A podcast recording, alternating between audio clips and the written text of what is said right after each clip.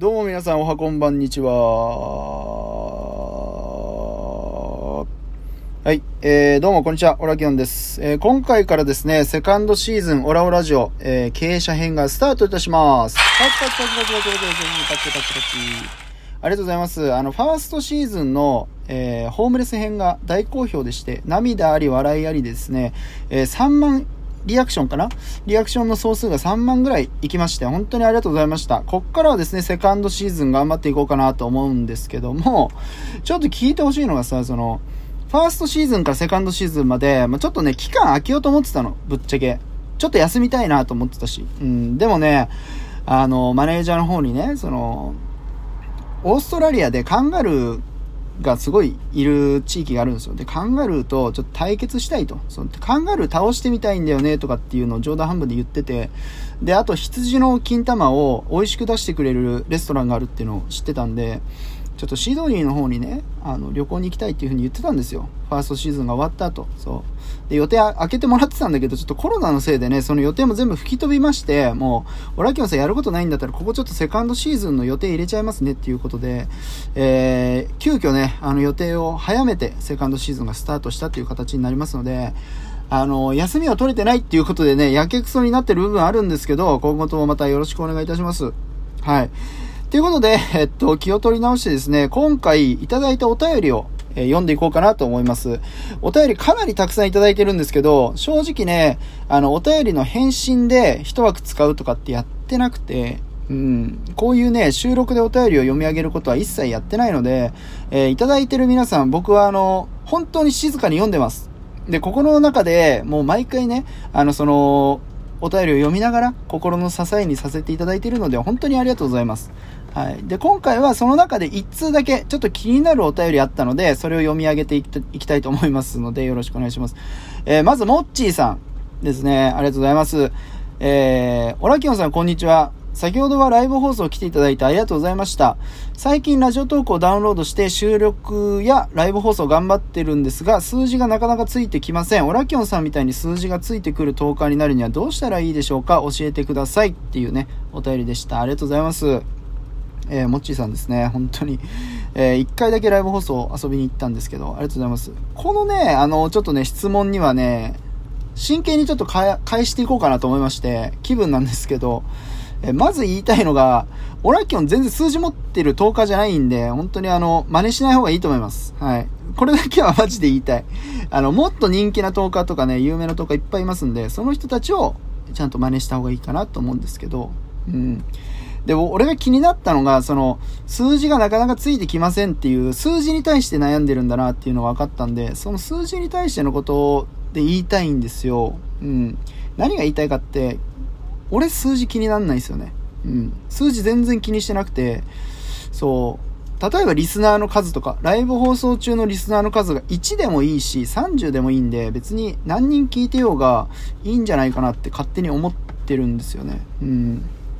そうそうそう。で、なんでかっていうと、その別にさんびゃくにん聞いてようが、ひとりしか聞いてなかろうが、そのクオリティが変わんないからなんですよね。俺の喋ってるクオリティが。うん。なんかさんびゃくにん聞いてるからいきなりめっちゃ話が面白くなるわけでもないし、うん、かといって一人だからって言ってなんか無言になるわけでもないんで、基本同じ感じでずっと喋ってるんで、まああんまりこう今リアルタイムで聞いてる人の数っていうのは気になんないっすね。うん。そうそうそう。だから、そう、数字に関してはそんな感じでやってます。そう。でも、いるよね。その数字気になってる人とか、結構俺ライブ放送でもうわ一人抜けたとか言ってる人を見てるし、そういう人たちの放送とか聞いてると、えーこの人数字なんか気にしてんだとかってちょっと思っちゃいますね。うん、言い方悪いけど、うん、だって数字気にする前にまずなんていうのかなやることあるでしょってちょっと思っちゃったりとかして、そうそうそう、なんかまず一般の人じゃないですか、僕たちって一般の人だから、その数字を気にする前になんかコンセプトというか、そのちゃんとした番組を作った方がいいんじゃないかなと思ってて、うん、だからどんな番組にしようかなって最初考えて、まあ、ある程度こういう話をしていこうって決めてると思うんですけど、大体の人がその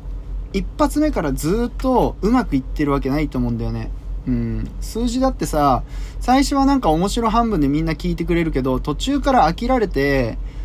でリスナーが減ってったりとかも全然あるじゃないですか。うん、だって比べられてるのがさ、 YouTube とか Netflix とかと比べられてるわけよ、俺が思うにね。そう、俺だったら、あ、今ラジオトーク聞こうかなと思って放送を見て、で一応聞くんですけど、なんかあれ、この人の話なんか微妙だなとか思うと、絶対 YouTube とか Netflix 見ちゃうもん。うん、だから勝てねえんすよ、 Netflix とか YouTube には。もうそもそも、うん、ある程度やっぱ知名度あったりとか、もう本当にファンがついてないと勝てねえんで、だからある程度土台がしっかりしてないで、ただただ闇雲になんかこう人気になりたいんでとかっていう風にや言って、まあ、言って頑張ること大事なんですけど、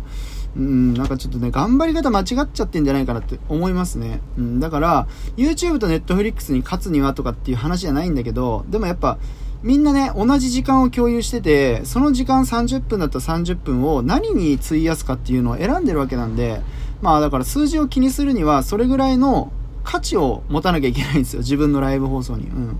だからこう情けで聞いてやってるぞみたいなリスナーさんって絶対いないと思うんで、ある程度あなたのことが好きで聞いてますよっていう感情か、あなたのお話面白いんで聞いてますとか、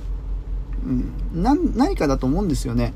だからまずはその数字を気にする前に、あなたの放送がどんな放送なのかを自分でちゃんと説明できないといけないかなと思いますね。はい、雑談放送ばっかりやっててもいいんですけど、うーん、まあでもそれだと。うんと、もし有名になりたいとかって思ってるんだったら、数字気にしてね、そう、数字がたくさん欲しいと思ってるんだったら、多分厳しいんじゃないかなと思いますね。はい。なので、まあオラキオンは数字を気にしないって言ってるのも、なんでかっていうと、喋るのが単純に好きなだけなんで、自己満足なんですよ。まずはそのライ、ライブ放送とか収録放送自体が全て自己満足なんで、自分がライブ放送やったりとかしてスッキリして、ああ気持ちよかったって言って終わるんですよね、基本。だからもうセルフオナニーというかあのもう感情オナニーなんですよ、完全にラジオトークが俺の中で、うん、スッキリするんですよマジで。言いたいこと言えてるっていう感情がある、気持ちがあるんで、うん、だから数字を気にしないでもなんかこうスッキリした感じでライブ放送終われるんですよね、うん。だからもしそのモッチーさんがどういう気持ちでラジオ放送に取り組んでいくのかわかんないですけど、俺みたいな感情、そのなんか上を目指すとかじゃなくて、なんか楽しくラジオ、ラジオトークをやっていきたいと思ってるんであれば、まずやるべきことは、あなたのそのチャンネルがどういうチャンネルなのかっていうのを自分自身がちゃんとはっきりこう認識した方がいいと思いますよ。俺だったらホームレスで、今だったらセカンドシーズンで経営者編みたいな感じでこうジャンル分けしてるんですけど、そんな感じで、えっと、自分が何者なのかっていうのをある程度こう分かってくるとやりやすいですね、うん、だから最初のうちはリスナーゼロでもいいからさんじゅっぷん自分の悩みとか思ってることをダラダラっとアウトプットしてみてください。喋ってみてください、そのライブ放送中で。コメントくれた人とかとそのやり取りしながら、自分の思ってることをさんじゅっぷんのライブで放送した後、アーカイブが残るんでアーカイブを聞き直した方がいいっすよ。